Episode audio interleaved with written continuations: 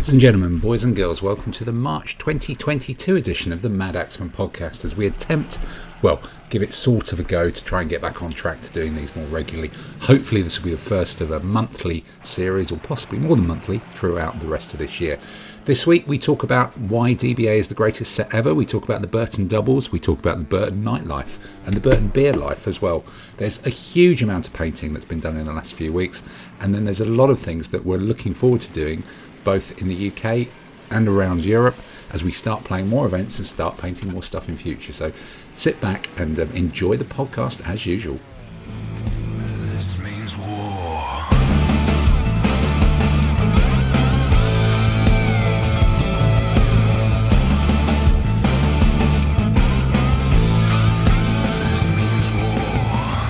Astonishingly, I was going to say we're back, but we're nearly back. We've got 6 out of 7. And I think the last time we did this, we were recording it in the field with a host of special guest stars all the way from Spain. But this is all the way from Zoom screen heaven as we sit here across various bits of London, from the glamorous Canary Wharf and Peter to northeast. And no more Russian oligarchs. There's no Russian oligarch yachts behind you, Peter. You're not sequestered. This is one from like earlier. You know? There is one. They've all gone now. They've all buggered off. They've all sailed away to Mauritius or something where there's no extradition treaty. But I'm not entirely sure what's prompted us to do this, other than the fact that we haven't done it. No, it's the tube strike, isn't it? This is...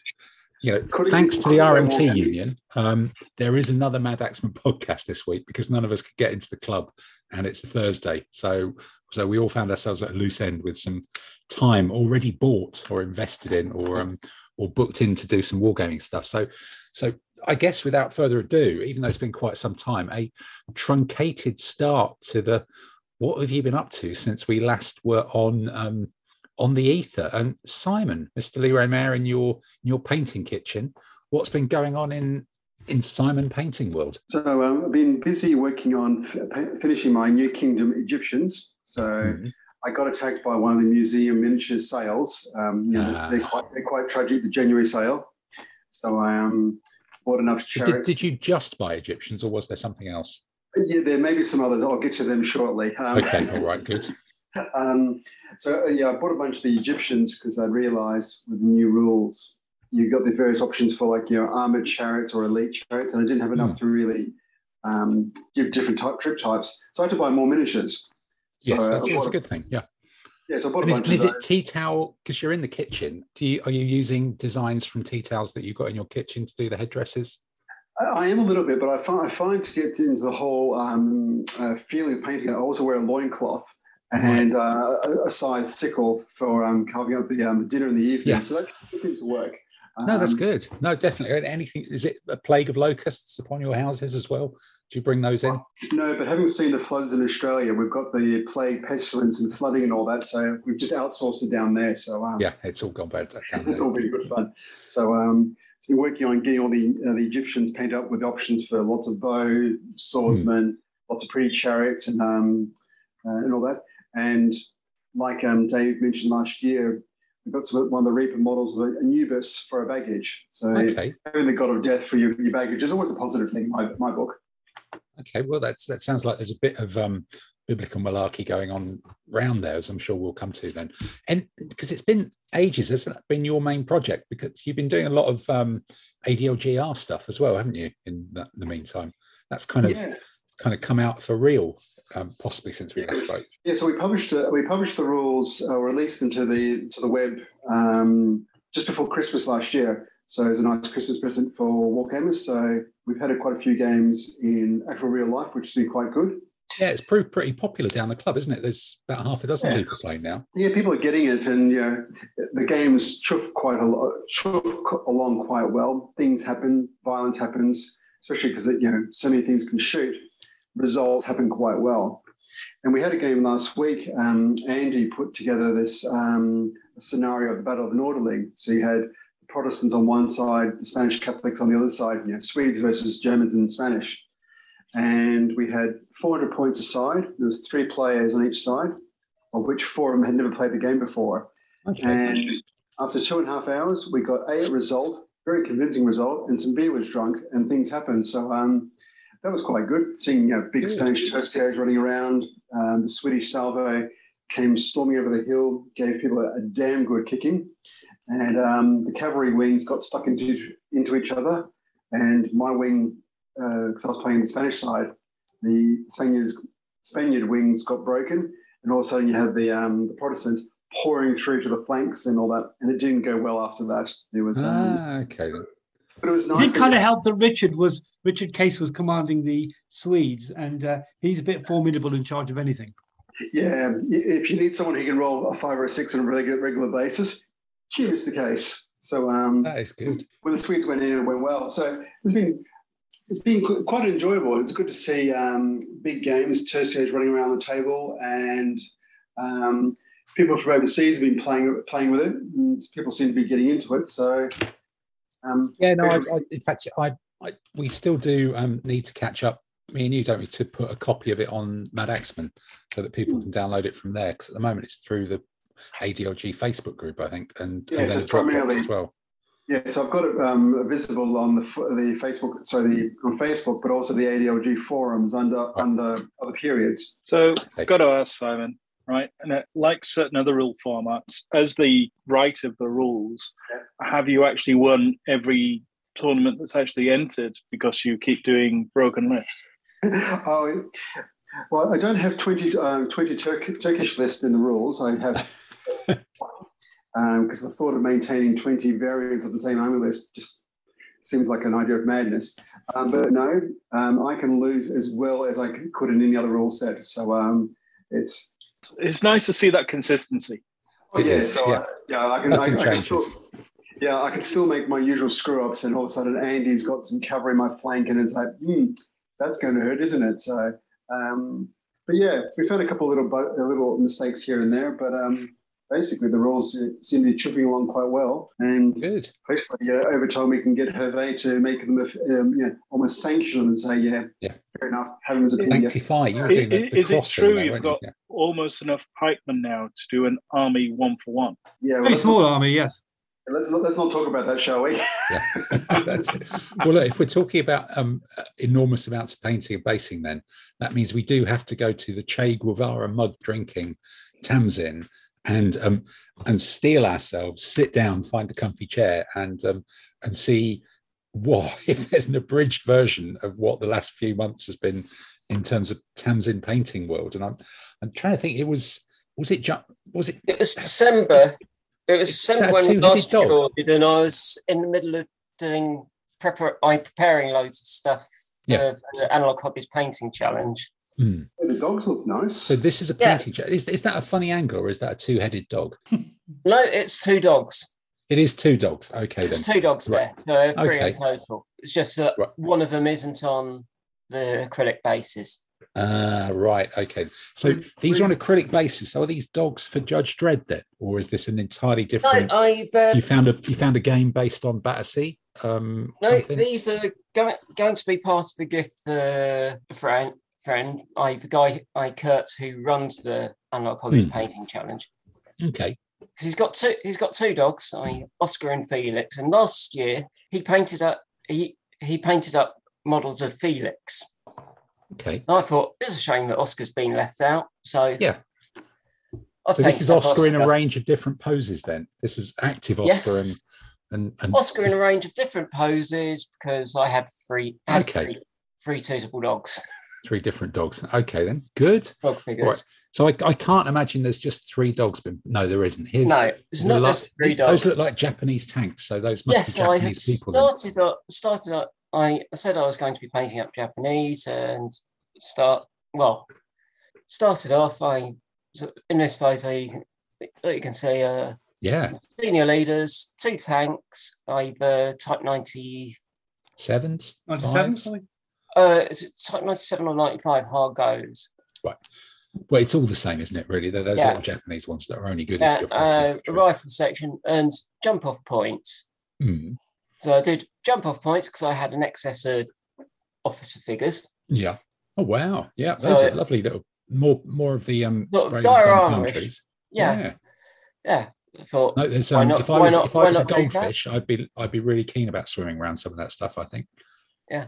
That foliage. It would look very familiar. Yeah. So senior leaders, so 2 officers, 1 sergeant. Mm-hmm. Team. They look suitably. And Banzai. 1st Rifle Squad for the team. Mm-hmm. 2 tanks. Cute little tanks, yeah. They're cute. Yeah. Then sort of moved on to buy some ancient Germans. I took to bulk up my force so I can use it for. So I've got enough for Art de la Guerre. Thanks. Because you'd already painted quite a lot of these for Infamy, yes. Haven't you? So you doubled up those. Are they the museum figures or am I? Lancashire. Ah, okay then. Yeah, that's straightforward. So some javelin, lightfoot javelins. Yeah. Heavy foot. Densely packed, definitely. Yeah. Medium foot. There's a lot of proper Germanic blonde hair is there as well. Each base did 7. Well, I think I did 7 figures on mediums, 8 on heavies. Okay. Yeah. Oh, that looks pretty dense, doesn't it? Oh, and then it was the second rifle squad for Japanese platoon. Oh, those little red epaulets with a couple of yellow dots on them look really effective, actually. Yeah, the ranked badges. Really that's really badges, neat. Yeah. Yeah, that's really cute. So the 70mm infantry gun, forward observer team. Yep.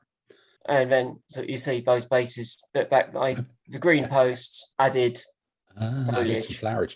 So have you got a massive group of Neemortar guys? Because that's what... they'll be coming up.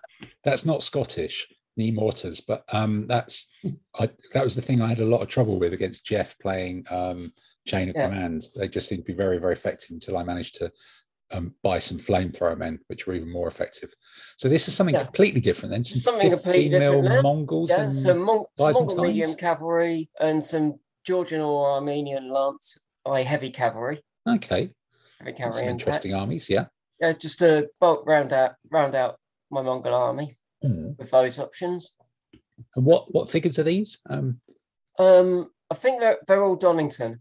Okay. The Georgian Armenian are a mix of various all sorts, which is probably Eastern, right for them. Occidental Knights. So yes, okay. I think there's a couple of Byzantine Knights in there and such like. And then there's got to be some terrain because you always do some terrain. Oh yes, there it is. Was crashed spaceship or something? Crashed spaceship terrain from Blotz, which did a load of work on. So. Yeah. Whoa. That's some nice airbrushing on that, isn't it? That's very, very. And this is for what sort of game is that? Not yet. Any sci-fi skirmish game. Okay. Really. So it's ready to go. So it'd be useful to have those. Yeah. Some games. You always need a crash spaceship. Everybody needs a crash spaceship. Yep. Yeah. Oh yeah, and then the 3rd rifle section for the Japanese. Yeah. An excess of snipers. You always do, yeah. That's that Finnish thing that's doing the rounds on social media. Well, the excess of snipers came about because Warlord sent me the wrong pack. So I got flamethrower team and snipers, which I hadn't ordered. Right, instead for an observer team, they told me, we'll send out the forward observer team. Keep hold of. Okay. Keep the wrong pack. I already had a couple of snipers. Yeah, you can never have too many Japanese snipers, can you? You can never see too many anyway. Yeah. Yeah. And medium machine gun. Yep. What maker figures are these? They're a mix. No. I've got Eureka, Assault Group, and Warlord. Okay, yeah, because some of the faces look quite definite, don't they? Well defined. Yeah.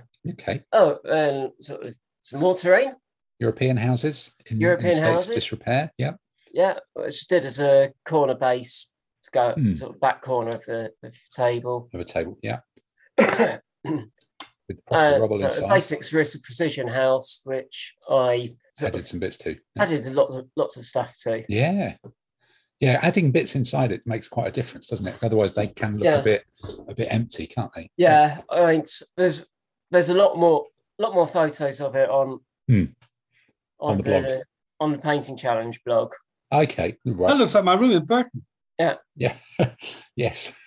Yeah, some crates and some British Airborne. Is this an entirely new project then, or is this rounding up something? No, it's just some sort of vignette bits to go with. Because I did a British Air Bond quite a long time. Okay. A couple of years ago. So decided, yeah. Round them out. Ah, tank riders or Jeep riders or something. Jeep riders. Yeah. Well, vehicle riders. So got. They do look like a bunch of hard dudes, don't they? No. Then the rest of the Japanese. Of course, there's always more. Yeah. So you wanted knee mortars? Oh, the bloody knee mortars. God. Yeah. Yeah, one of those wonderful things in chain of command that's like 14 figures, because in the early war, you get 3 4-man teams. Late war, you get 4 2-man teams. Yeah, when I was fighting, there seemed to be just like one team of about 30 that just sort of shoots all at the same time and just blats you. If they shoot all at the same time, because in chain of command, like, they don't... Yeah, they're Japanese, aren't they? They all go in a big mob. It's, each squad is effectively a single team. Yeah. Yeah, and they could shoot them out of sight, couldn't they? Which means that entrenchments are really cheap for them. Because Because I know exactly about that. Cover a whole squad, whereas everyone else is buying more. Everyone else.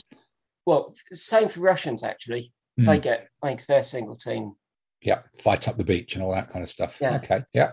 So that's an additional rifle squad to make it 4. Anti-tank rifle. Right. Okay. Anti-tank guns, 47 millimeter anti-tank gun, dug-in tank. Right, okay.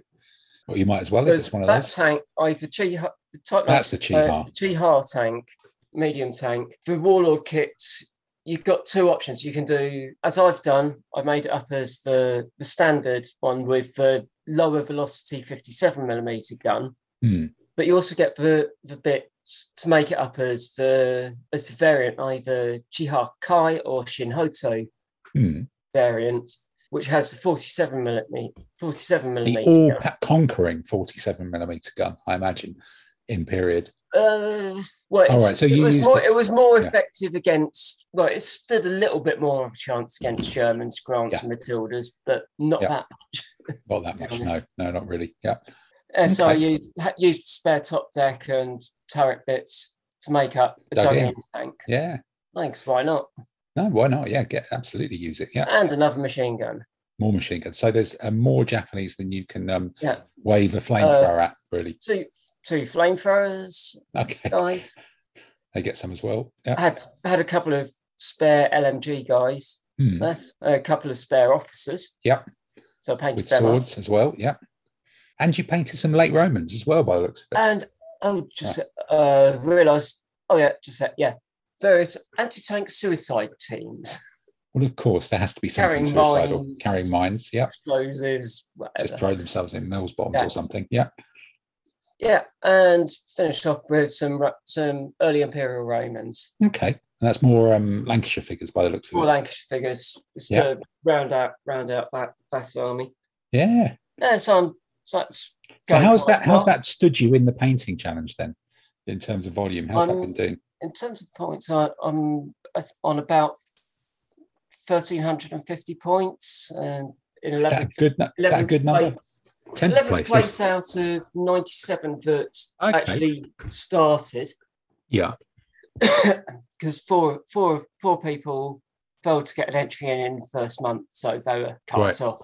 Oh, I thought you were going to say 4 people have just expired through sheer effort and just collapsed and impaled themselves in or drowned themselves in a pot of brush washing water or something like that. But no, it's 4 people who didn't start, so that's a relief. Yeah, really, that could have been a bit more grim. Just over 2.5 weeks left to go. Okay, so we better. You're going to be painting in the background then during this. You just got to be buzzing all the time. Yeah. No, it doesn't quite work like that. I've been doing, mostly working on character figures and vehicles for the next few days. Right. Just get some interesting stuff out.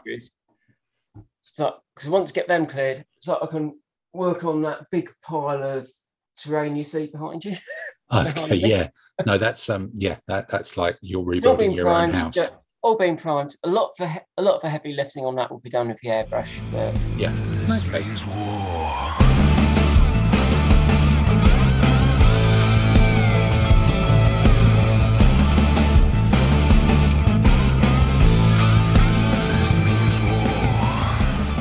Well, let's go from your pile of terrain to the pile of pots and pans behind Mr. Finkel on the top shelf of your kitchen, from this almost up the nose angle that we've got from your webcam on what I guess is a laptop this week. So, yeah. But no, it's good. Your facial hair is hiding the nostrils, or it's all blurring into one with the nasal hair. So that's all. It's all well planned. Yeah. All well planned indeed. Yeah. Right. Well, what I'm painting at the moment is an Egyptian chariot in 25 mil, which I picked up at Burton, because we have just the one. And I've got some civilian biblical types as well, because we have our festival of Passover coming up in a few weeks' time, and we decorate our table for the special meal with things related to the Passover. So I thought I'd have a sort of model group scene of the children of Israel being chased by the chariot. And I thought it was going to be like a model scene of a tournament that you weren't able to go to due to a Jewish religious festival or something like that. No, well, I mean, there's plenty of them, but exactly, I need more than one. But I'm also thinking of expanding it out into a game of Escape from Egypt, where people roll the dice and move the characters, and the chariot will chase them. That's going to be based on Escape from Colditz, but you're going to do it with like a pyramid instead of the castle. Kind of that, yeah. You've got Dr. Crocodiles and the hippos and stuff like that, you know. So it's just, it's just an idea. I may not be allowed to implement this, but should we all take a vote on whether we think that your missus will allow you to do wargaming during this team? No, there's a lot of down thumbs coming in here. We think you won't get away with this, and it could be another flushed down the Usk at Passover, possibly the wee baby Moses found in the bushes down the Usk or something like that. It'll flush down the Nile, I think. Yeah, flush down the Nile. That could be it. That definitely could be it. All right. Yeah. So Charlton Heston. Pardon? Is there a 15 millimeter Charlton Heston? There could well be. I haven't found one. This is all in 25 mil, this stuff. And apart from that, I've been painting various bits. I did a bunch of German Schnellboats for Cruel Seas, which I've had sitting around for a while, and I've got the British MTBs to do. And I've done a few little bits for the armies I picked up from Clive's estate, mainly command groups for the Persians and the Renaissance Poles, and a couple of units for the King of the Battlefield Prussian Army. And that's basically it. I bought a few bits in the museum sale, unit of Indian warriors. I bought some hoplites, and I haven't yet. You're gradually creeping towards a full hoplite army, aren't you, on the sly? Because you just keep getting a few extra shield transfers, and then suddenly you'll have like all 20 bases. Bugger me! I've got enough for a hoplite army. Who'd have thought? As if by magic, yeah. Yeah, yeah. It's one way of how I acquire armies. You know, you sort of inadvertently find that you've got a few other bits, and of course, Clive's Achaemenid Persian army, which I used first time on Monday night, that's got a few crafty hoplites hidden in there as well. So So Andy, your way of building miniature armies is basically scope creep. It started with one Roman, and they ended up with four ancient armies. Is this what you do, Andy? Yeah. It's kind of how I ended up with a Thracian army before Christmas. In that, some years ago, I had some stuff nicked out in my car, including a Macedonian army. And so every time I go to a show, I think, I need a few Thracian Rompoya guys, and you end up buying a few of them. Then time goes by and you forget you bought them, and you buy a few more, and then the Kickstarter comes out for War and Empire, and you think, all right, I'll have a pack or two of Thracians, because you always need them in an army. And but then you sit down and look at it, you think, oh, there's enough guys here for a Thracian army. Yeah, as if by magic. Then the shopkeeper goes, okay. So has that been your main thing, a few bits and pieces from museum and that sort of stuff since in the first couple of months of this year? Essentially, that's it. Yeah. Okay. I've managed to get out and actually do a bit of playing games, but the odd bit of painting, but nothing which amounts to a project really. Okay. All right. Well, let's go down. Dave, what about you in your painting bunker with the light and the the darkness and the all sorts of things, and you're going to wave something at the screen like you always do. It's possibly going to be a bottle of Hefeweffersteiner or something. Yeah, that's really dark. We've no idea what those things are. Looks like guys on horses, but I can't tell what they are. Are they horses, camels? They've got a white stripe. Are they Renaissance? Some things. the sort of 9 Years' War or Battle of the Boyne era. Okay. Whatever that is, what sort of, I don't know, like War of Spanish Succession is that? Yeah. Simon, you're the expert on names of things like that, aren't you? Can you remember what those, is that era called something? Jacobite Williamite type thing, isn't it? Glorious Revolution. Glorious Revolution, should we call it that? That would be fine. Well, so yeah, I'm helping someone paint their army for that. So I've done Fogar regiments or Meg regiments even. Wow. Okay. 2, 4, 8. Oh, you were doing that before when we were last recording. Yeah, I painted a Fogar army, but whoever I'm painting for has asked me to turn it to a Meg army, which means doubling the size of a Fogar army. Yeah. Just do even more stuff. Pointless to me, but there you go. Yep. So no, there's a lot of variety. He wants armoured cavalry, a lot of dragoons, French dragoons. Wow, so the 14th or something. So have you done anything of your own, or has it all been someone else's? Yeah, I've painted up an entire African army. Oh yeah, you were buying those. I think last time we talked about it, weren't you? How's that been? It could be the Kingdom of Axum, or the Blemies, or the Beja, or the Nobate. Are they the ones who played on Monday night, the Nobate? Yeah. So I've painted that up. So that's a completely irregular, crazy army of like medium infantry, crap bow, camel, impetuous camels. Impetuous camels, or normal camels, or whatever, and sort of really rubbish cavalry. And it's rubbish. It's an army, and I've discovered that since I've painted it, thinking I'm doing something different. Everybody else has painted it and is using it. Yeah, there did seem to be a few up at Burton, which we'll come on to, I guess, in a bit later on in the podcast.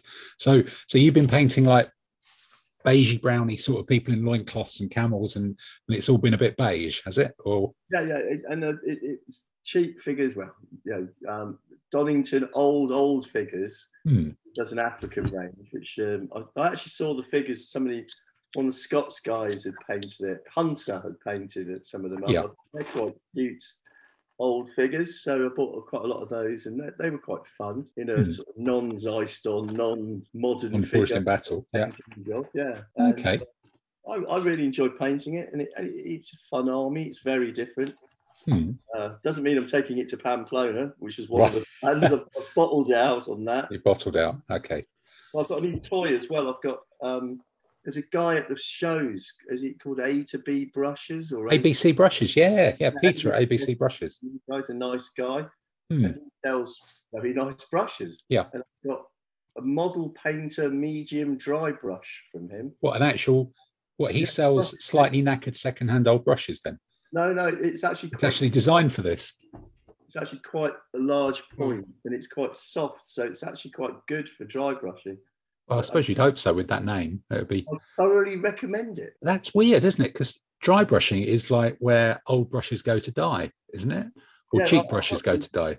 I've got these Humbrol stipple brushes, which are quite stiff and sort of, I don't know, horsehairy sort of thing. Yeah. I've been using them for my dry brushing, but I find they sort of like take the other paint off and that. Because I don't want to, steal Camden's thunder there, but I think dry brushing suggest... you want soft bristles for dry brushing. Yeah, it's without wanting to steal Camden's thunder, I'd suggest that possibly a stipple brush might be better for stippling. Yes, I'm just putting it out there for you, but that's probably very, very true. So could be it. Because I'm quite into dry brushing. And, okay. And try makeup brushes. I've discovered these brushes are really good. Yeah, try makeup brushes. Yeah, I don't think Dave should say them because he needs them for his mascara every morning. Yeah, well, possibly your flatmate could lose some, Dave, while she's out. Considering this is probably, I think, my 8th online meeting today. Oh, wow. Okay. You're a bit weird, I tell you. Yes, you're losing the will to Zoom. All right. Yeah. Okay. Well, look, let's leave you to it then for a bit and zoom across to the Oligarch's Yacht pen and Peter in Docklands. What's been going on with you? We've not seen you at a club or a competition. It's just been very busy, work and other bits and pieces. So it's one of those periods. We've got There are things going on. So I haven't been able to do very much. I have invested into a samurai army following other than that, yeah. Yeah, but other than that, following Warfare, you know, went for new shinies, following the list that got off Simon and a couple of others. So I've pulled together some stuff and started cleaning them up, but I just haven't had time to spray them gold. Because a couple of times when I got close to it, it was then absolutely awful outside. Yeah, the weather's not been spray friendly, has it, at all, for a long time? No, and I've got a can of red and a can of gold to for spraying. So and you just ready it's all to there, go. Beckoning it. But I've just started cleaning them up and everything else. Just been, you know, hopefully things will be calming down. And what figures are they? Now you got me. Samurai. Okay. They're kind of samurai. Old Glory, Eureka. Old Glory, Eureka, Essex, Peter Pig. Eureka. Okay. Gone full specialist then. Right. Gone all in on them. Okay. So it's been quiet in Peter World. This means war.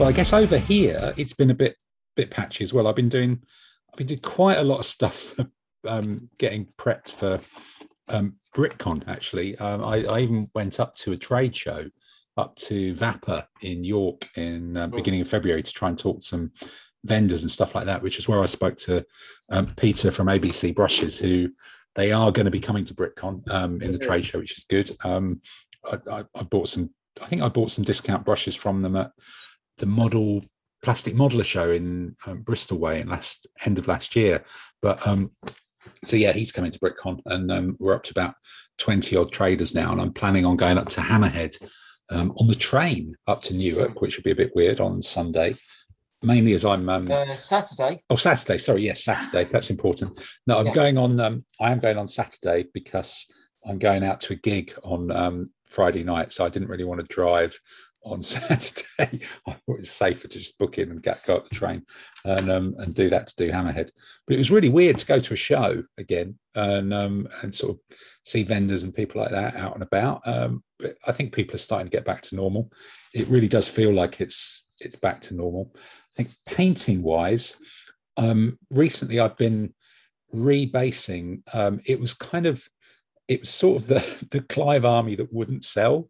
There was sort of a generic biblical thing with, it must have been a DBMM army at some point, because Ugarit or something, it had loads. It must have had about 40 bases of chariots. But when I say that, it actually had 40 bases of 2 horses and about 10 chariot bodies and about 6 wheels between them. It was like the Eddie Izzard sketch when about being raised by wolves and how the pack of wolves all I won't go into it, but they had 5 legs between them. No, they had 4 legs each. It was a complicated thing. But so I've had to get some chariot bodies from Essex and chariot crew to rebase and redo all these things, and they're almost done now. I managed to get out and do some spraying today, because it was kind of the first day which hasn't either been too cold or too wet to actually do it, spray them white, and I'll do some sort of very simple contrasty paint stuff on them.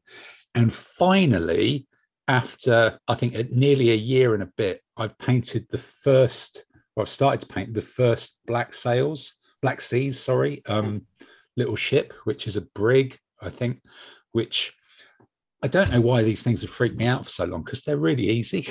It's like they're so bloody tiny, you don't actually have to paint them that well, I think, if that makes sense. So you're not doing the little string bits and things? I might have to. I'm going to do the string bits, but I've been told the secret is to paint them first, then matte varnish them, spray them, before you start putting the rigging on.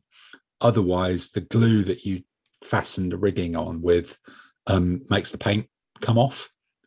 So you've got to kind of varnish them before you put the rigging on. But certainly these little tiny ones, just because I've done it with contrast paints, and I've done Skeleton Horde, I think, for the woodwork, and then Nazdreg Yellow, which is one, and then whatever the fuck Gore Grunter Fur is. I don't really know what colour that is. Some sort of, I don't know, thing about Sasquatch wiping its own arse or something. But this little ship seems quite simple, and I think a little bit of dry brushing silver on the guns, and it will look okay. They're really tiny. I'm not quite sure what my 40 quid's paid for if I've got some of these things. Maybe the other ones are a little bit bigger because I started with one of the small ones.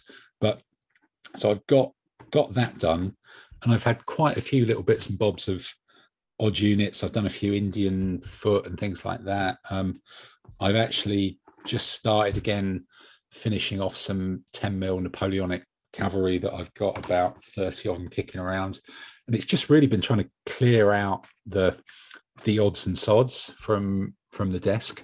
And I think we've all fitted.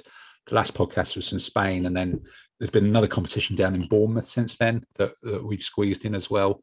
But I guess more recently than that, this very last weekend, I think I was going to say half of us, no, 2/3 of us are actually back from Burton. So I think maybe it's time to take a quick musical interlude and then come back and the non-attendees can kind of quiz us about what life was like back at the mega event that was the Burton Doubles.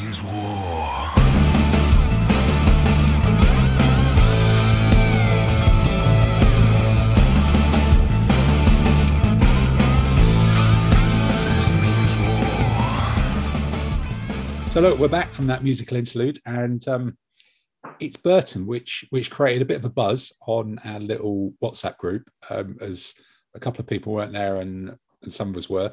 And it's the first time, actually, no, it wasn't that big a break, was it? Because Burton just squeezed in at the beginning of 2020 before everything locked down. It was kind of February 2020 when we all knew it was going to go to ratchet, but we were still pretending it wouldn't. Yeah, and all in denial.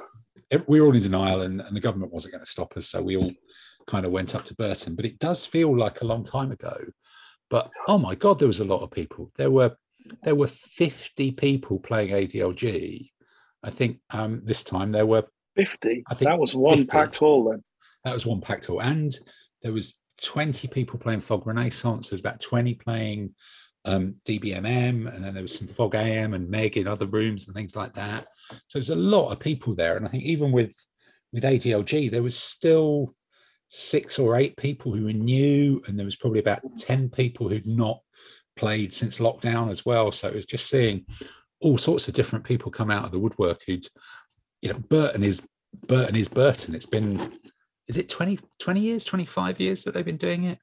Or was it even 30 that they were doing it? And but we all, so Davey went up as a team with Richard. I went up as a team with Adam, and Simon and Andy, you were a team together, weren't you? So yeah, we were. So maybe, well, talk to us about your going to Burton, your whole Burton experience. Well, my missus wanted to come, so because just like being alone at the weekend, so we went by train, got there on Friday night, found a very nice Italian restaurant, and then afterwards I met up with you guys for a drink. Did the Italian restaurant serve, like Bass and stuff like that, or did it just go Peroni and red wine? No, it is Burton. It was proper Burton. You could have had all sorts of stuff. Okay, proper real ales in your Italian restaurant, because it was in the shadow of the brewery, wasn't it? Well, yes. I mean, it'd be rude not to, wouldn't it? It would be rude not to. Yeah. Everywhere's in the shadow of a brewery in Burton. Yeah, even if it's one that's not open, isn't it? Yeah. You're kind of walking through a brewery wherever you are. Yeah, there's that whiff in the air, isn't there, about it? Definitely. Yeah, the smell of beer. It was quite good. Yeah. Yeah, and Simon, you can imbibe the beer without drinking it. It's quite good. That's true. So Simon, I imagine you didn't go for dinner with Andy and his wife at all. Oh. No. So Dave and I caught the train up to meet with Richard, and then we drove up together, and then met up with all you lot for a few pints, just for research purposes. Mm. So we spent a couple of hours.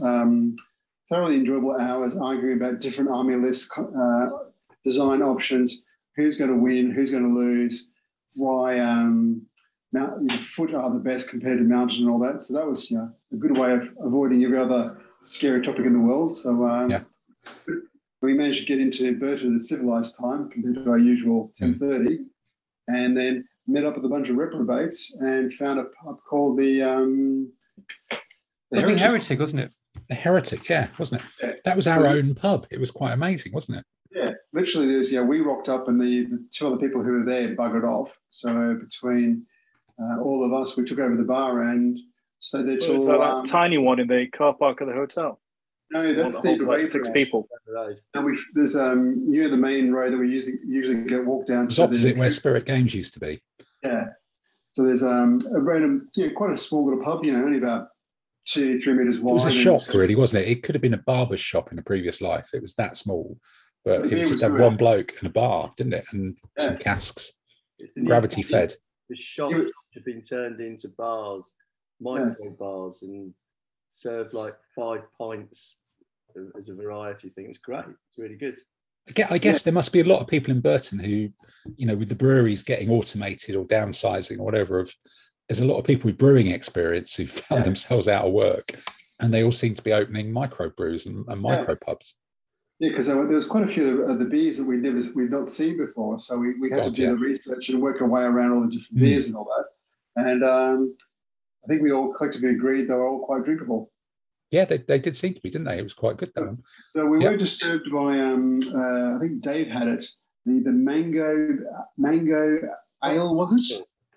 It was like a Pilt's IPA. Wasn't it pineapple or something, Dave? It was Tiny Rebel, who were from Wales. Did you get an umbrella with that? It really was like that. It tasted of lilt. It looked like it, yeah. Lilt lager. It was very quaffable. Yeah. I wouldn't drink it all night, although I tried. Or again, possibly. You did though, didn't you? I was pretty rough on Saturday. Yeah. So you tasted it again on Saturday, did you? Yes. On Saturday, I was so ill that I didn't feel really much like drinking then all day. Mm. Until lunchtime. Benefit. Yeah, until lunchtime. So the pineapple went to your head, basically. Yeah, I was in a bit of a rough state on Saturday. I really was. Me and Adam, we because Adam came up on Thursday night from Bournemouth, and so on Friday we went round the RAF Museum in Hendon. It's on the way. Okay, it's still very close to us and not far to Burton, but it got us to kind of North London in order to head off. And it's a couple of years since I've been, but it is still really good. And I think, walking around it with another war gamer is just excellent. And Howard came up as well and met us there. We picked him up in Colindale and had a scoot round the World War One hall. Has got some completely bonkers stuff in it. There's a collection of darts that they used to chuck out of aeroplanes at ground targets, and they're just metal darts. But because I guess they were all sort of posh people with big mustaches, they had them in like a case, like you would have, I don't know, expensive cigars or something. A leather-bound case like the darts. And you'd unzip them, sir, and just throw them at people. I think the caption said they were really only effective if they actually hit something, but. You'd have to be pretty bloody accurate, and then there was an anti-airship bomb that basically looked like possibly one of the fruits that went into Dave's drink, but covered in metal spikes, and it said that no one knows how it worked because they've not dared open it, I think, or take it to pieces. But it looked real Heath Robinson. So there's some really complete, and then a stuffed pigeon that was.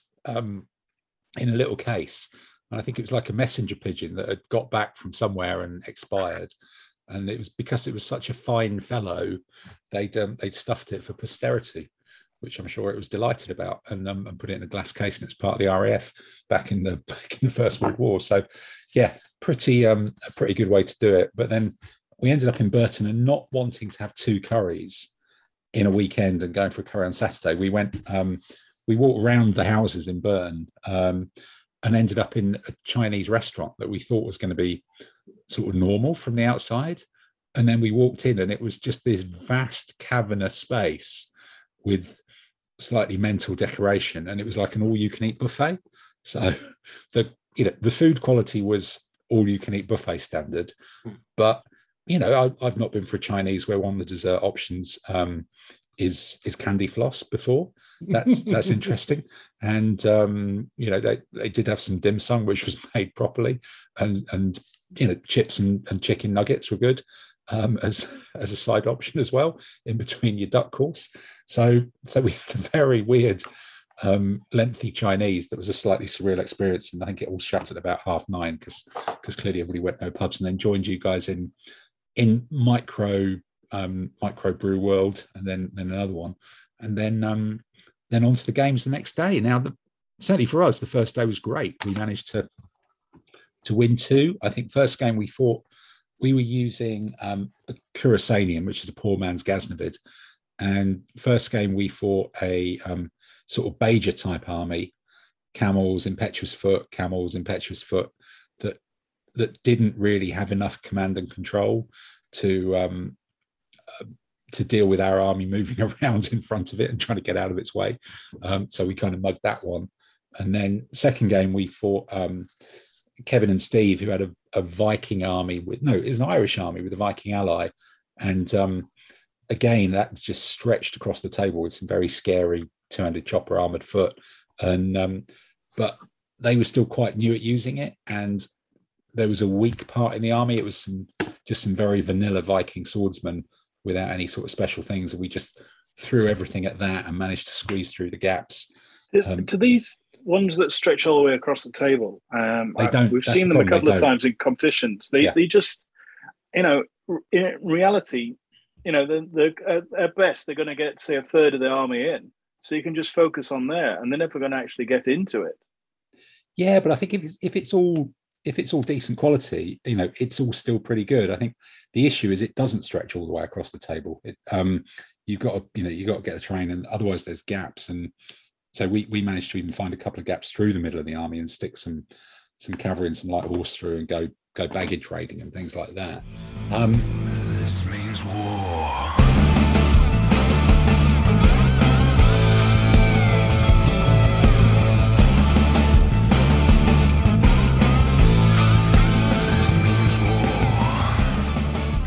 Simon, Andy, what about you? What was your first day like? Well, the first game we played was against Pete and Andy. What were you using? Tang Army, yeah. With okay. Tibetan ally. And we were up against Koreans. And they had a very large bunch of heavy sword crossbow guys in the middle and a load of impact cavalry covering the flank. And I thought this was going to be absolutely grisly, but we managed to smash through the middle. And we had a quite amusing incident reminiscent of Clive along the way, in that there was an infantry melee going on and we were getting the better of it. And my opponent, Pete, put his cataphract with his included commander behind them and just in line without realizing it. And so when his infantry broke and routed, it caused a hit on the cataphracts. That entitled us to do a roll for general loss, at which point Simon calls out, "All hail Clive," and then I rolled a 1. Excellent. All right, you invoked the 1. That's good. Yeah, we prayed to Clive. Clive was good to us on that day. Yeah, yep. Well, he changed his mind the next day. Second game was against Julian and Chris Tofalos. And my combat dice were very benign against Julian, and you could see steam coming out of his ears by the end of it. Okay, so he calmed down the next day, but I think he was a bit miffed that we beat him. We do feel very proud of ourselves in that we were the only team to beat him all weekend. So that's a small credit on our part, because the next day didn't go well. We got rolled. Yeah. Dave, what about your first day? What was that? What happened? What was your first day? What, me? Yeah, you and Richard. Just pretty hungover, so when the unreliable general was unreliable, I was quite grateful. So you were commanding troops who weren't moving then? I was commanding the side of the army which was just trying to hang on. Right. Okay. With a hangover. No. Yep. We won all our games on Saturday. Mm. But obviously you weren't participating that much. There was a lot of very, very sensible preparation, which my doubles partner, Richard, Richard Case is very, very good at the preparation. Yeah. So I would just sit there going, no, Richard, I'll go with any army you choose. I'll be very happy to you choose, really, please choose. Yeah. And you had a lot of cataphracts and stuff, didn't you, with your... Yeah, we had a lot of cataphracts. When we sat there and we thought, well, the only thing we'd be really worried about is elephant armies. Hmm. And then I saw before we went to Burton that Simon and Andy had a game against Dave Allen and Gordon, and they'd used Tamil Indians. So I immediately returned to my partner saying, they've got elephants. Mm. Right, well, it's too late now, we're going with the cataphracts, which is a bad match. And then our first two games were against big elephant armies. Mm. And we promptly smashed them to pieces. Wow. Okay. So by the end of the first day, all three of us were on maximum points. We were at 2 wins. Yeah. Did you dismount against the elephant armies, or? We dismounted a couple of cataphracts, but no. The main cataphract, Tamil army, which was Graham Carroll and Bob Middlemiss, they were a bit unlucky. They charged and rolled long, which pushed them through the gaps and allowed us to hit them in the flanks and just roll them up. So we were pretty lucky on that one. Okay. We got into their squidgy bits, their impetuous infantry and their cavalry with cataphracts, and we didn't really have... By the time we were hitting the elephants, we were hitting them in flanks and things like that. And then the elephants were falling over on top of their friends rather than on us as well. Oh, tricky. I mean, actually, sorry, the important thing about Saturday was going to the Coopers, wasn't it? And having pork pie and beer. Yes. If you, of course. Or just beer in my case. Or just beer, yeah, indeed. Yeah. Because it was reassuring to find that it was still there, and that the pork pies were still there and substantial and presumably cheap as chips. And still £3.50 a pint, where in London a beer is £6.50. Indeed, it was like proper stuff, wasn't it? Yeah. Okay. So then later that evening, I think we had the curry, didn't we, at the traditional curry house, and get the beer in from next door. Yeah. Did you go for that special Brussels sprout curry then? I was really tempted. Chemical warfare for next day. The Brussels sprout curry was just thinking it was there on the menu. Brussels sprouts and onions, I think, but it was just thinking, unfortunately, the tables in Burton are spread a bit further apart than in other competitions, so it wouldn't be quite as lethal. So I think I skipped it, but yeah, that's one that maybe we should take a team decision to go for next time, and just all take the same army and then just be turbo powered in the following morning and bring that one in. And I think we ended up in a pub even later that evening, where we bumped into the boy Hanley again, but I think they might have skipped the eating part of the evening, so they were what was that? It was called Brews of the World, I think. Yeah, that's a good place. It was, although there was a kind of a weird thing, and me and Adam were talking about this, and when we drove home in the car on Sunday, about it, you know, it's a proper brew pub. There was the chalkboard up with 20 different beers, and you know, they're all like 6% and upwards, and they've all got daft names and normal benches, and the, you know, you could see the air conditioning units. It was textbook hipster brew pub, but there was something kind of really weird that we couldn't quite put a finger on until the next day. We realized it was a hipster brew pub, but there weren't any hipsters there. It was just people who used to work in the brewery in Burton and like beer and went there to drink beer. So we realised that all the hipster real ale pubs that we go to in London and the southeast, you know, you go to it and part of the scenery is people who are younger and much more fashionable than you are, who with like lots of, you know, exuberant facial hair, who can possibly get away with wearing dungarees and sticky up hair. And that's sort of part of the experience of a brew pub. But in Burton, it was like a brew pub without the wanky hipsters in it. And it sort of felt slightly weird. That was the missing element to it. But other than that, no, there was some very interesting beer that was even served in thirds and 2/3 and or a pint, probably some of it because it was all pretty 6, 8, 9% ish. But which I think some of the the people we bumped into had been doing that. But yet following morning, we had, well, I don't know, Andy and Simon, how did your Sunday morning game go? It was over very quickly. Yeah, so we're not in a good way. Not in a good way. No. So three of the Central London teams were on first, second, and third. So we were fighting a father and son combination, and they had this horror Ross army. So it was one of those armies of almost wall to wall. It was 37 elements of almost all supported spear and elite Viking ally. So basically, all carry Berserker 200 choppers and all that stuff. And no matter where, and we were a mixture of cataphracts and heavy foot army.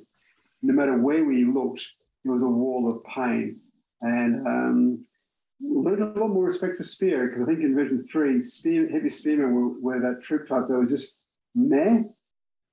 But when you've got 25 of them running around the table, they do command a lot of presence, and they slowly started tapping into us, pushing us around a little bit. We tried to get around the corners and all that, but we finally got to the point of we had to go in because the berserkers. I had impetuous medium sword on my flank, opposite the berserkers, because I could see where they were going to come. We lined up. I had the overlaps. He contacted. He popped through in the first turn, and my entire flank disintegrated in a red mist. And we went, well, that was 4-6-1s, wasn't it? Hmm. Ooh. So this was not only quantity has a quality all of its own, but they actually had quality as well. Yeah. So you didn't manage to do the Inaki special of going into heavy spears with cavalry and then rolling over the heavy spears. No, and we tried with the cataphracts as well, but because with the supported option now, even if you beat them, they go, you don't have furious charge anymore. So you start off at 3-0, and then if you win, they don't care about furious charge, and it's a bit rude. So actually, I thought that was one of the takeaways for me, or us from it, was that rear support rule, which I'd not really seen or experienced that much. There felt like there was a lot of it at this weekend, and it felt like it really did work well. It wasn't, because it is still only first round, but it really did stop things getting squished.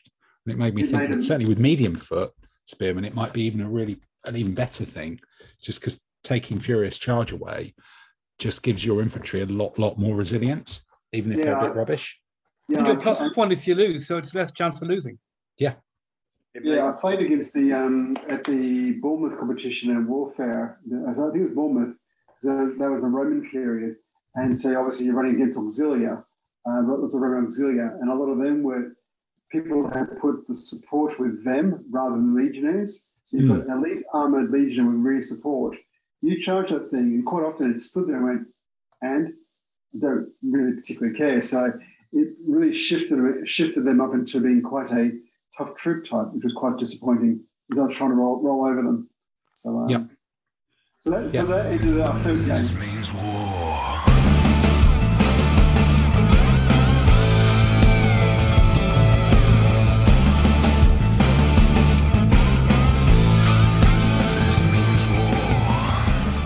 I don't know, Dave, do you want to talk us through our third game? What happened in the third game, Tim? Yeah, exactly. I'm trying to work it out, really. Well, I think I died very slowly on the left wing.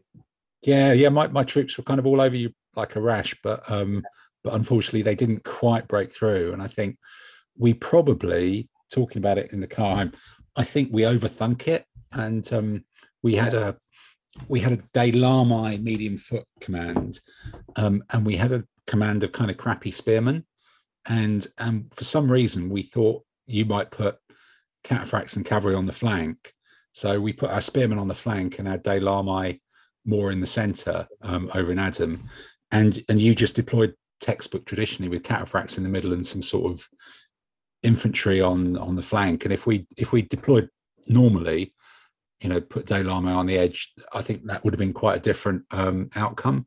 But because the De Larmai could have just run over your flank command, and the spearmen would have probably lost slowly to the cataphracts. But it did feel like a game in which the cataphracts elite and heavy armor just allowed them to grind down our okay first round. But you know, the longer it went on, the more chance it seemed that your guys would just actually gain the upper hand. It was like a big arm wrestling match, and that's kind of how it worked. And then at some point it just all fell apart really pretty quickly.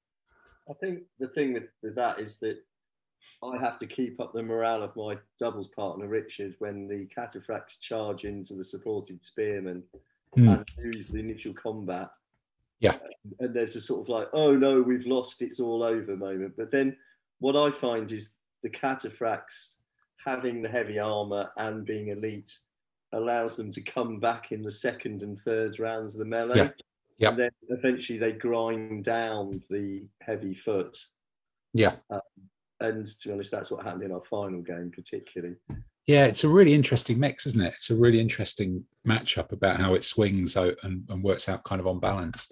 Well, I think Richard had very cunningly built an army with, you know, we had 9 elite cataphracts going through the centre, as you say, but then we still had 4 heavy cavalry impact out on the flanks to stop medium foot. And I mean, you know, in the final game we played the Russ, which Simon and Andy lost to, and again that was another case of the only thing bad matchups with, after bad matchups with the elephants, which we won, the other bad matchup we didn't want was supported spear, and we faced a massive supported spear. You did, yeah, definitely, yeah. It was a horrible army. It's kind of Ukrainian Russ, really. Yeah, in fact, everybody was rooting for it for that reason. Yeah. Yeah. Well, I was thinking we should be losing here, but we didn't. But that was a case again. 3 elite cataphracts going into supported spear, losing the first round, and then coming back by rallying back up, using their armor, using their elites to rally back and things, and the medium foot command, which was on the Viking ally of medium foot, Impetuous, came through Rough on one flank, and I just sat outside the Rough with bowmen and heavy cavalry impact, so he couldn't. Yeah. So are we entering a new phase of ADLG where it's the new defensive meta and rallying up ahead of the other guy? I think defending is very, very much viable, isn't it? It's viable. We chose to defend. Yeah, because the last one, you know, before the latest version came out, it was very much more aggressive armies and punching through. But you're saying with the supporter than that, it changes the meta slightly, balances it out probably, but it's more about how can you manage to rally your guys up. I think choosing the terrain. And defending has definitely become much more of an option. I think there's a situation where you say, actually, like with the, you know, you're painting samurai army, and Simon, we had a lot of talk about samurai. Samurai was a non-functioning army in version 3. It was too expensive. It couldn't get to many places. Now, because it's been given, partially because it's been given 4 light foots, who are cheap to pad it out, and they've changed a few of the army type and military types that you would almost certainly choose to defend in plains, take the extra terrain, have a strategist so you can move the terrain to where you want it to be. So, you know, version 3, it was almost, oh, we want big initiative so we get to win the initiative, attack into plains, get the jump on the enemy, know where his army is, smack into it. Now there's much more of a change that defending is really a good option. Well, Dave, I would just say that at Bournemouth, I took an English 100 Years' War army with a strategist, and I chose to defend in forest. And 3 times out of 4, the terrain, I never had a good bit of terrain anywhere near where I wanted it. Yeah, but Andy, the rules, however much the rules change, you're not going to become lucky. That's just not going to happen. You know, that's not one of the things that Hervé was looking at in version 4, I don't think. But no, I think defending as an option, there's a much better balance between do you defend and do you attack. And I think the rear support rule is really good. You know, I think I don't think it's too powerful. It's very effective because it slows down crappy troops losing quite a lot, but it doesn't really help you win. I think the interesting one when we're in Spain is them making sure that there was enough rounds played in a game. So it less mattered if someone turned up with a really naff army with lots of troops, ATIM. You were still able to actually take them on and have a decent battle.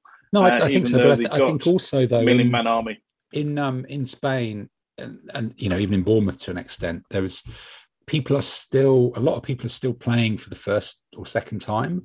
Nobody's quite back up to speed. And I think Burton, there were 3.5-hour games, and pretty much everyone finished because it was on the same schedule as the DBMM and the FOG and all the rest of it. So that gave like forever for the games to finish, and the extra points didn't really make much difference. But I think all our games were done in about 2.25 hours from set up to finish, and plenty of pub time, which was grand. But it did, some really interesting armies. And I think, again, not talk about it yet, the last game we did fight Dave Allen and his, whatever it was, 9 elite elephants, which was, again, it was kind of nearly there. The terrain allowed him to play on quite a narrow field. I nearly outflanked it and used a cavalry command to try and run over some of the squishier foot. But I think certainly with that one, the Tamil Indian, the infantry are impact swordsmen, which means they're just much more resilient to being charged by cavalry than some of these other armies that have got mixed sword bow or bow, or too many other crappy troops, because impact swordsmen are just much better at resisting a cavalry charge. So I tried to mug the bit of his army that didn't have elephants all over it, and that was the play, and I got bounced by it. They beat me off. So, and then the elephants just eventually got in, and finally, through elite and generals and all the rest of it, started causing some pretty big carnage, and then the army just fell apart. But no, I thought it was a really interesting, good fun competition, and actually, we all still managed to get away while it was still daylight, and it didn't rain either, which is the weather was lovely. Yeah, it wasn't. Well, yeah, who won freezing in the end? Then we did. Yeah, Boy Saunders. He did indeed. They won convincingly with four wins, so we conceded to them that they could have the trophy this year. Yeah, they're allowed it. Nice. If they win all 4 games, done. That's reasonable, isn't it? That's pretty good. So, but I think it should be said that they only won the whole thing because we put a spanner in the works of Julian and Chris, who otherwise might have won the whole thing. Andy, you could say that I think Kevin and. Kevin and Steve came second, I think. Really weird. And we beat them. So there you go. We put a spanner in the point of somebody else. So as a team effort, Dave, you owe us all a pint, really, for helping beat down the second, third, fourth place people or whatever, and particularly a pint to me and Adam for contributing so healthily to your victory with so many points by rolling over. This means war.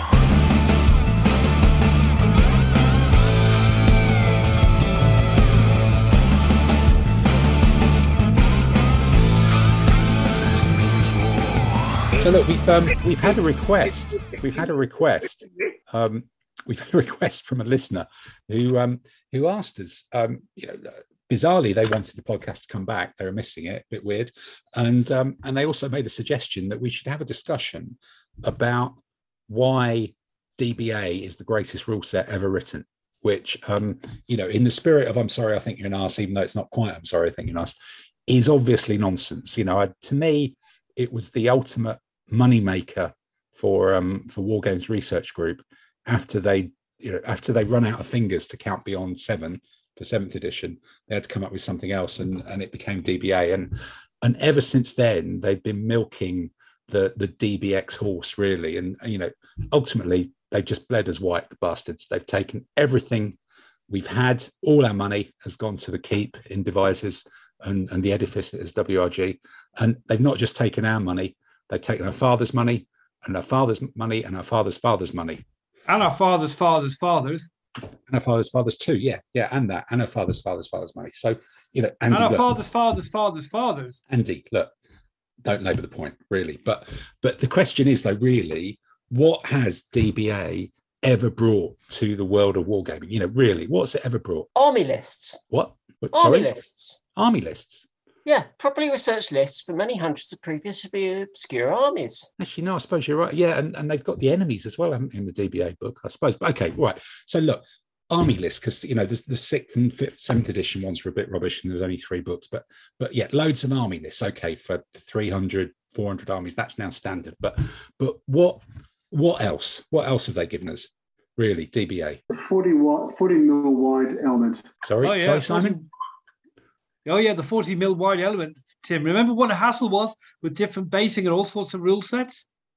Well, you know, okay, yeah, we used to differently base things for different rule sets, but that was part of the fun of sort of wargaming. But yeah, you know, actually, to be fair, though, nobody really likes rebasing. So yeah, the 40 mil wide element, you know, and army lists, maybe DBA can take some credit for that, really. But you know, what else? What else has it done?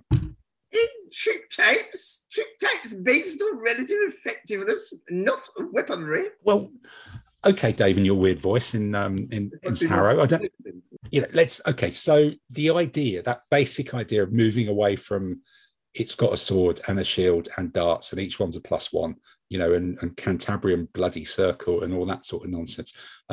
Just simply classifying troops based on relative effectiveness against each other, not doing it ground up from this enormous long drop-down list of weaponry, you know. Okay, yeah, that goes without saying. You know, how ridiculous would it be for someone to write a set of rules today where there's a whole long drop-down list of different weapons that you stack up with different characteristics, and rather than just going, let's take it broad brush, abstract it, just relative effectiveness against sort of historical opponents. Why would anybody do that these days? But so you can get around no more tedious morale tests. Morale tests? What the bleeding hell is morale tests? I started playing DBMM, so I've no idea what a morale test even is. Yeah, morale, cohesion tests, waiver tests. What a rubbish mechanic that was in retrospect, eh? Why not just cut the crap out and just have units alive or, well, broken, folding it all into the combat dice roll? Rules that don't need a 200-page book and a 4-page QR sheet to play them. Look, hang about, calm down, lads. You know, okay, so taking morale tests and waiver tests out of it and just having stuff alive or dead. Well, you know, I suppose there's an argument that DBA cut out loads of nonsense, but you know. In fact, nobody really enjoyed those morale tests. I think the Shock of Impact was probably the nadir of that, although 6th edition was pretty grim.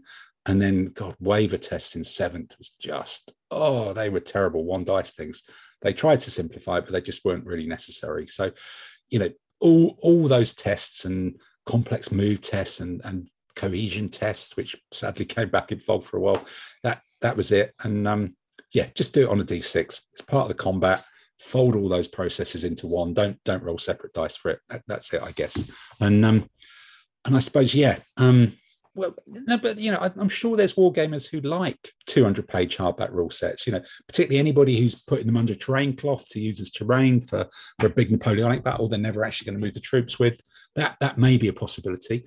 And all those pages of pictures that no one ever reads, because surely the rules can't take 200 bloody pages and a massive QR sheet in really small print with yeah, that you may actually be right. I don't know any of these people, and if I did, they can all go get a life. Well, okay, maybe no. You've also got the end of single casualty removal. Was that ever a thing? Really? Yeah, Dave. Yeah, before your time, mate, we had single figures. In fact, Dave Allen, who we talked about with his elephant army, there were single figures in which, I think, in one set of WIG rules, the direction in which your officer was pointing was the direction in which you could evade with that unit. So Dave, I believe, this may be an apocryphal story, but he has told us it, so it's probably true, mounted the single figure on a penny so that he could turn it in whatever direction would be optimal to evade in. And then people used to do Cantabrian circle, an African skirmishing formation, and move all the figures round. So you'd have big circles of 28 mil light cavalry floating around on the table. So, and you'd take them off one at a bloody time. So yes, single figure casualty removal was just, all the figures would fall over in the box. That was before Magnabase was invented. So yeah, putting everything on bases, I guess, is another real upside. So I guess fair enough. But apart from that, you know, what else has DVA given to us? I mean, I think, you know, one of the biggest things it gave us was this, you know, the same sort of rules played everywhere in the world, even down under. Down under, Chunder down under. Yeah, I suppose the Chunder down under, but you know, that whole going abroad is fun, mate. Yeah, I'm not sure they're going to let you into Australia with that accent, though, Dave. Really, yeah. Yeah, I could just see you at border control. Yeah, so, that could be it. Yeah, Dave looking scared when the rubber glove comes out is probably something that maybe DVA does owe us, really. But you know, that's the sniffer dog at Melbourne Airport. Called. Yeah, we're not talking about your social life here now, Dave.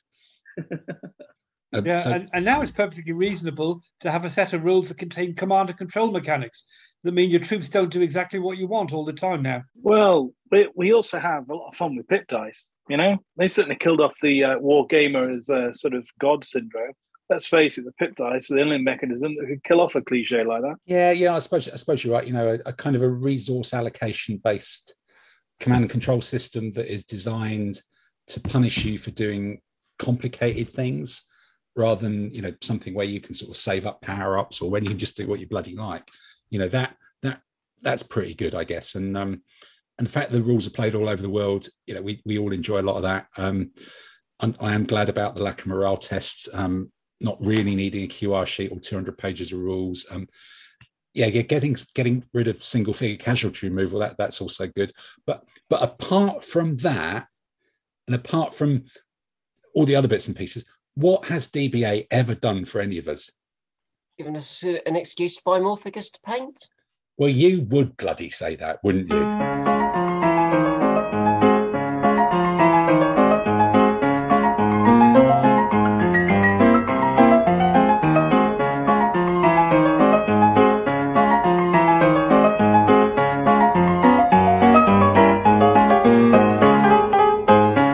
Look, with that receding into the distance, we're into the final straight now. So the bit in the final straight is, as always, the Thinkle quiz.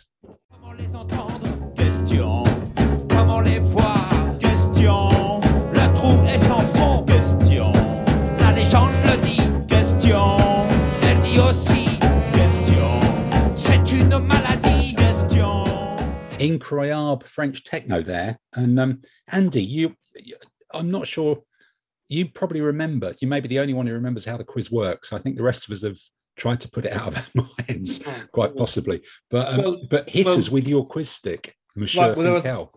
Right, there were three questions, and then there will obviously be an answer to each one. And so all you have to really decide on is: are we going to give the answers before the end of this quiz, or are we going to keep our listener in suspense until the next quiz, until the next podcast? Suspenders for a month. Yeah, we never did the answers for last quiz. I think we did. I can't remember what it was. The Pirates. What? Can we come up with answers to questions that we don't remember? That was several bits because we ran out of time. Okay. Was there something about pirates then we've got to talk about? Was it Brexit related? Well, I actually have the answer to the Pirates questions if you want me to do that. Well, I think, Andy, that's answers to questions that we can't remember. Maybe you should do the answers and we'll try and guess the questions. Yeah. That could be a laugh. Okay. Right. Okay. All right. So the answer to the first question in the Pirates quiz was Julius Caesar. Can you remember what the question was? Yeah, I know the answer to that. Kidnapped by pirates. I've just given you the answer, you muppet. You've got to tell me what the question is. Pirates. Yeah, that's right. And released, went back, got a fleet, and wiped him out. Yeah, that's right. So it's which of the first Roman was kidnapped by pirates, right? Yeah, the answer to the second one. Stockholm syndrome. Right, the answer to the second one was Dave. It can't have been Stockholm syndrome. Stockholm wasn't invented. Yeah, exactly. It's a reverse Stockholm syndrome. Right. Okay. Yeah, might be Syracuse syndrome. Right, the second question, the answer was Royal Navy officer, and I'd be amazed if you remember Navy officer. Right. What do the Americans? For which navy is the rank of Rear Admiral referred to as butt pirate by the American Marines? There you go. Not quite. No, it was. This was actually a question about a guy called Henry Avery of Newton Ferrers, which is near Brixham, captured the wealthiest ever ship taken during the golden age of piracy. It was worth £91 million in current value, and he was never captured. His treasure was never recovered. And what was his profession before he mugged this ship? And he was a Royal Naval officer. It wasn't a Russian oligarch's yacht, was it, by any chance? Captured by the tax authorities? No, I don't think he'd fit as a, you know, because a cannon would have messed up the... Oh, okay, all right, yeah, interesting, right. To be honest, I can't be asked to give the third answer. Is the third answer too tedious? We're not even going to tell anybody. Well, the third answer is blistering barnacles. Blistering barnacles. Oh. Captain Pugwash. It's from Captain Pugwash, but not one of his aphorisms. Demon Stain. I think that was Cutthroat Jake, his enemy. Was it? Yeah, it was from Captain Pugwash anyway. Have you painted Cutthroat Jake in 28mm from Tag? No, I haven't. Not yet. Right, okay. So let's play some more music.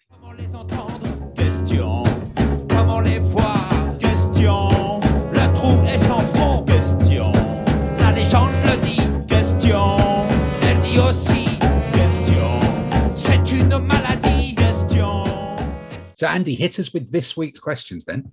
Right. Well, this week the theme is beer. Since beer. Just come back from Burton theme. Good. Right. For question one, in addition to Germany, which World War II nation's army had a general called Hofmeister?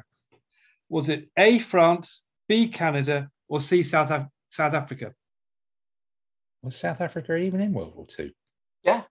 Wow. Okay. Oh, yeah. You painted the stuff, don't you? All right. Fine. It was part of Commonwealth.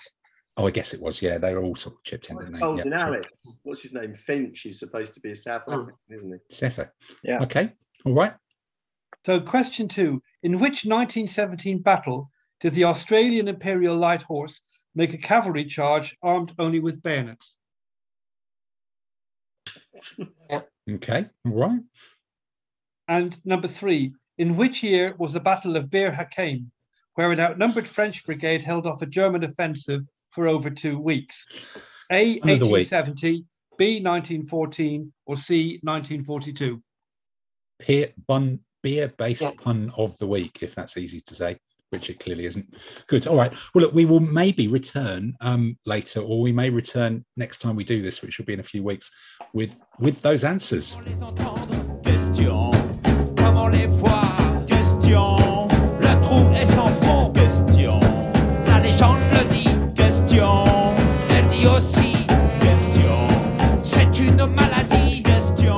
Right, well, we're coming into definitely the final stretch then, which is the look ahead to what's coming up in probably the next few weeks.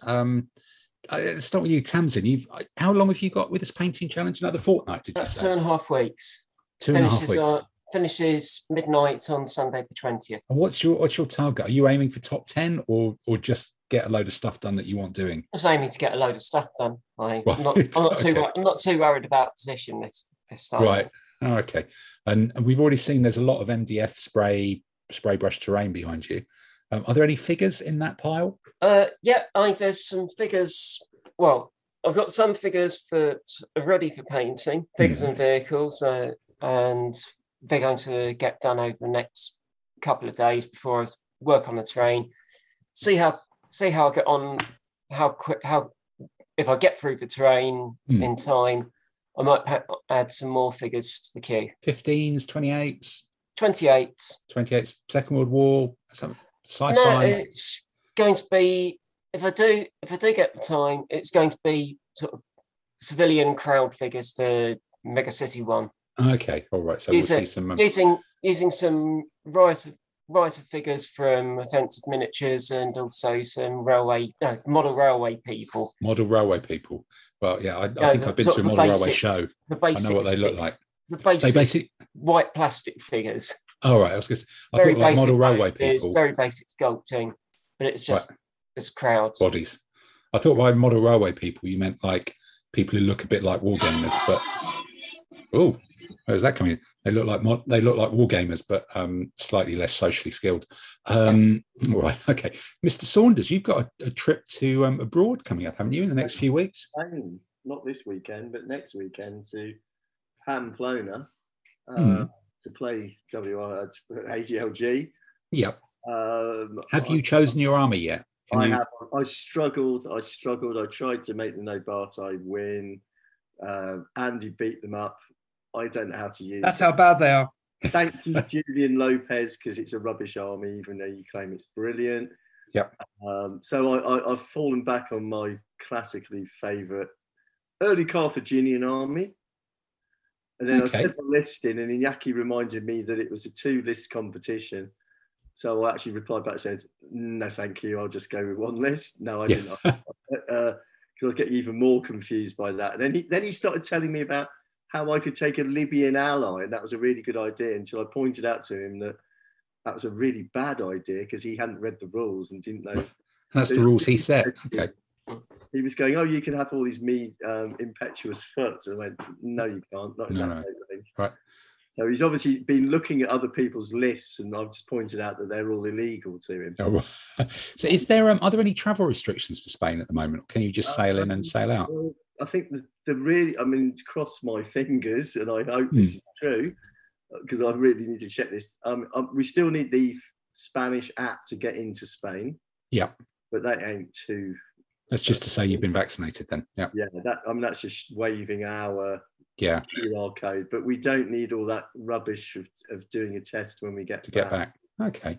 That's the really good news, because then we don't have the Spanish trying to check the British travel restrictions in Spain to come back, which of course, the British, we just export all our nonsense paperwork to the Johnny Foreigners because we think we're so superior.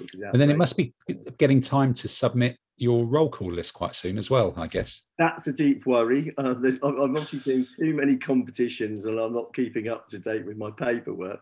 Right. So, roll call, is that got to be in before next weekend? No, not next weekend. March 19th. I prefer it by the following week if that's all right.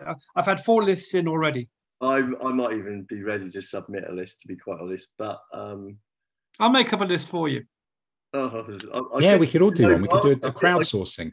I could No Bartai to roll call. Okay, well, you heard it here first, boys and girls. It's like, all right, so Andy, as well as checking 4 lists for roll call, and possibly more, what have you got coming up? Finishing off the motor torpedo boats for Cruel Seas, the Indians, the hoplites, the bits and bobs, really. I mean, I've got no big project on the go at the moment. I'm kind of running out of storage space, which is one reason why I didn't buy a samurai army. What? Right. Also, why? I played against one at Beachhead, and yes, it was beautifully painted, but it's still it's not a nice, visually colourful army. It's not sprayed gold. That's why they didn't use enough gold. Yeah, possibly not. You don't see my one, which is all reds and yellows and blues. Oh, well, yeah, to be fair, your 50 mil one with the fancy flags and the blue sashimonos and stuff, that's quite smart. Okay. I like pretty colours. Right. It's also going to be a Kickstarter with 28 mil plastic samurai. Yeah, some of the Fireforge stuff. Yeah, I'm staying away from that because that could be bad for my client. Simon, you want it. That way leads madness, yes. Yeah. So, Simon, other than avoiding the Kickstarter for 28mm Samurai from Fireforge, what are you doing over the next few weeks? Well, speaking of credit card accidents, I happen to be visiting a website, which is always bad for a wargamer. And Forged in Battle had, over the January sales, they had a 15% sale off, I think it was, or 25% sale off. So I may have bought a lot of Arabs to do all the Arab options. Oh, good. Correct answer. So, because you know what it's like, you could just do 22 or 24 bases, that gives you enough to get an army, but then you need the golems in either elite or non-elite formations, mixed units, different other units. And they go from sword to spear in the year 638 or something. Yeah. But then you need the contrast paints to paint them, unless you do the new Warlord ones. Oh, sorry, not Warlord, Army Painter. Yeah. I got a set of them. I received today the starter set. Oh, right. Actually, let's put a break on this then. We've got some real discussion. Everybody in the world is talking about this. How many things have you painted with them? And Andy, you've got them as well. Yeah. The army painted contrast. I haven't painted anything with them yet. Right, you can be quiet then. Andy, tell us through this. What's going on?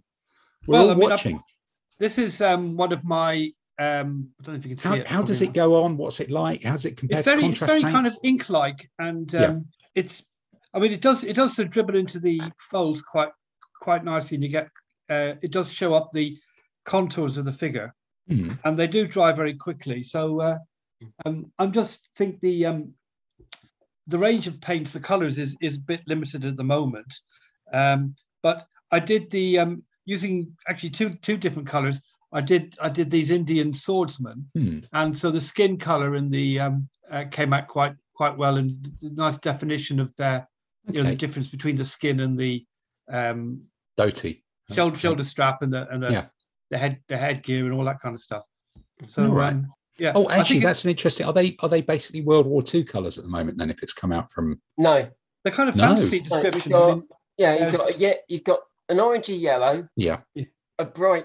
A darker orange, red, blue, purple, a green, brown leather, bright green. It's all flesh. Then you got flesh colour, sort of a pallid. Well, I think it's called pallid. Yeah, they call it pallid bone, Ravenlord grey. It's a pale brown, than. Yeah, the kind of basic fantasy. You've got a darker brown, and you've got a very dark grey. So Tamsin, are you excited, fascinated by these, or what is it completist that you've gotten for? Or interested to see how they work? I thought I'd try them out. Yeah, I read a bit, try them out on things that I'm not. I are just sort of background pieces first, so. I model railway people. Okay. Yeah. The flesh one is far too dark. Okay. Yeah. For Europeans, Yeah, and one bit I'm seeing some reviews on YouTube. It does appear to be an issue that they can be reactivated if you try to paint over them or apply washes. So Army Painter is saying, recommending. Let it dry and then give it a coat of varnish before you do anything on top. I'm not sure if that's the case with GW contrast paints. No, it's not. The GW ones are fine. They stop. Okay. I've used that. So when I did my Arab Army with all the gubbins, it was great using the contrast, and then you could when inevitably I'd made a couple of mistakes, it's quite easy to paint over certain bits. Okay. So it's a feature, not a flaw, or the other way around then. Okay. Well, that will be something good to come back to in a couple of weeks' time, or 2 or 3 weeks' time, and see how they've gone on. Has anybody else picked any up?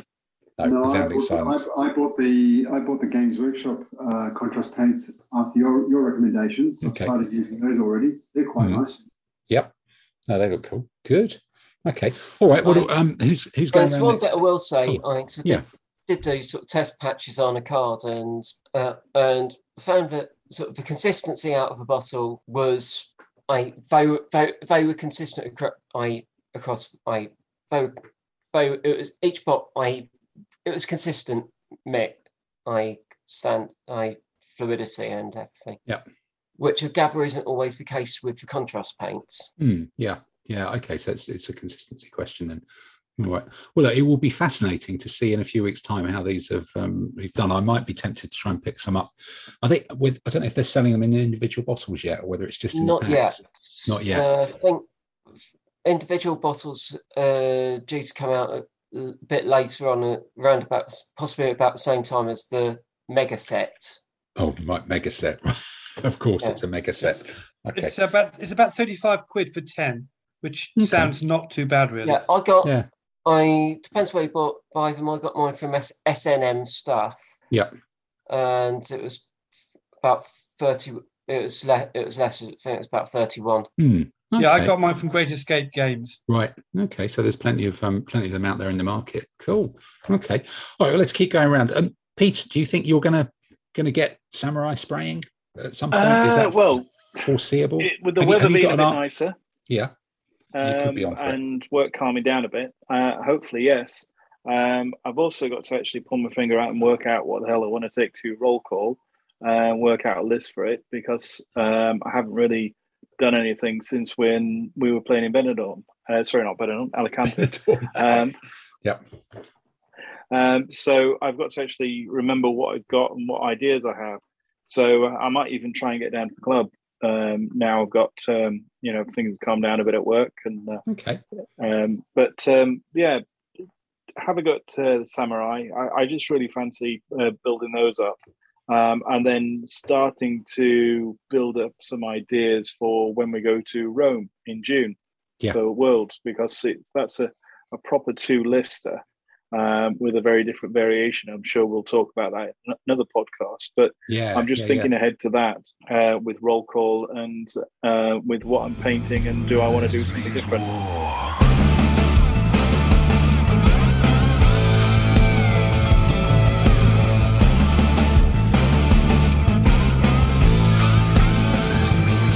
What I've got to do, I think now that I've done a ship without the rigging, there's clearly more ships to be done because they're quite easy. Finish off this Biblical Army, which will only take a matter of minutes. I will bite the bullet and do these Napoleonic 10 mil horse, which is grand. And then I think once I've got the box of black sails out of the way, that will be that'll feel like quite a big thing because it's been lurking around for a long time. And then I've got three different armies to decide about starting. Two in 15 mil and one in 25 mil to decide if I do that. But yeah, I'm not doing Pamplona in March, so I've got a break until roll call. I've already submitted my army. It's a lockdown painting army. It's the Assyrians, which the 25 mil period goes from biblical and classical. So it's like, look, that's the one I've got. I don't want to use another bloody late Roman army and try and shoehorn it into that. Let's just bang in and use the Assyrians. So they're all ready. They're actually even boxed up and ready to go. Amazing preparation with a month ahead. And then I've got to kind of finish off getting some of the rest of the BritCon stuff all sorted. And then I think actually get down the club and play some games, because I've missed a few, really. I've missed a few weeks. I've got a game of O Group next Monday, probably get some more ADLG in, maybe even practice with the Assyrians, although the list is in fact, yeah, that's one of the things we didn't practice with the Khorasanian army that me and Adam took to Burton, and we found out when we put it down on table that there's one elephant in that, and in that command with the elephant there were no light infantry. So the elephant was walking around completely, you know, with its elephant. The target painted on it, yeah. Target painted on it. You know, you need to screen your elephants with light infantry. But with me fiddling around with the list for so long, I've kind of moved the light infantry around and taken them out of that command. So, Tim, can I just say that Assyrians is not one of the options for roll call? It is for 25 mil. Oh, right. Okay. Yeah, fair which enough. Is a different one, which is why you haven't seen the list either. Yeah, so that's all fine. That's been submitted to Gordon. So that's all good. It'd be nice to get those on table and yeah, play a few more different bits and pieces. And when the weather improves, I've got a lot of shiny stuff that hasn't been matte varnished over the last 2 months because it's just been too damp or too cold to do that. So I'm going to have to trawl through a load of little drawers and boxes and things and find all the shiny stuff and just have a big matte varnishing session as well in prep for that. So yeah, with that spray-tastic news, I think we draw to the close of this slightly short-handed, but next one in a few weeks, I guess. Because it seems good that we should do this every 3 or 4 weeks and just gradually build up and force ourselves. I rolled up to roll call. Yeah, pre-roll call. We can get Micah Richards back and do a bit of World of War sports predictions for roll call if we do this at the back end of March, probably. And the full-on review from the army painter Flow Paints. Full-on Flow Paints review. How many Arabs can Simon shake a stick at? Yep, and let's see what the model railway people look like as well. The model railway people zombies. So you know. The Chattanooga Choo Choo will be coming around in 2 or 3 weeks as the model railway people make a tabletop reappearance. So good night from me and good night from everybody else. Good night. Good night. Good night. Good night. Bye.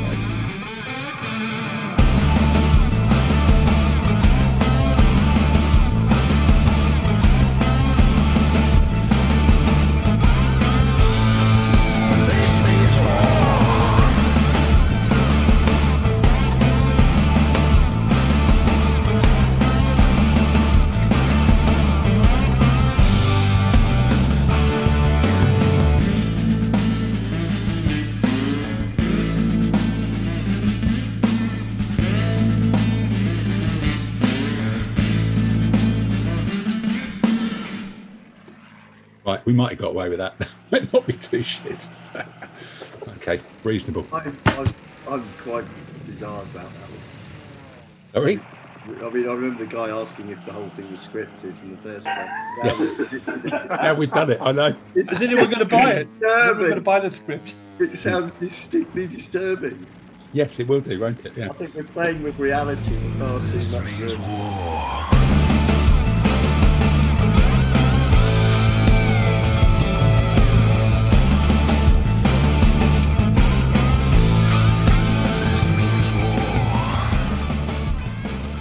So there's this one, which note the number of spokes on that side and note the slightly different arrangement of the wheels on that side. But as long as you don't know, you're never going to look at it from two sides at once. It's just war damage, and it's been recovering from repaired in the field like a Ukrainian tank or something. Yeah, exactly. Yeah. Somebody towed off with a tractor. This means war.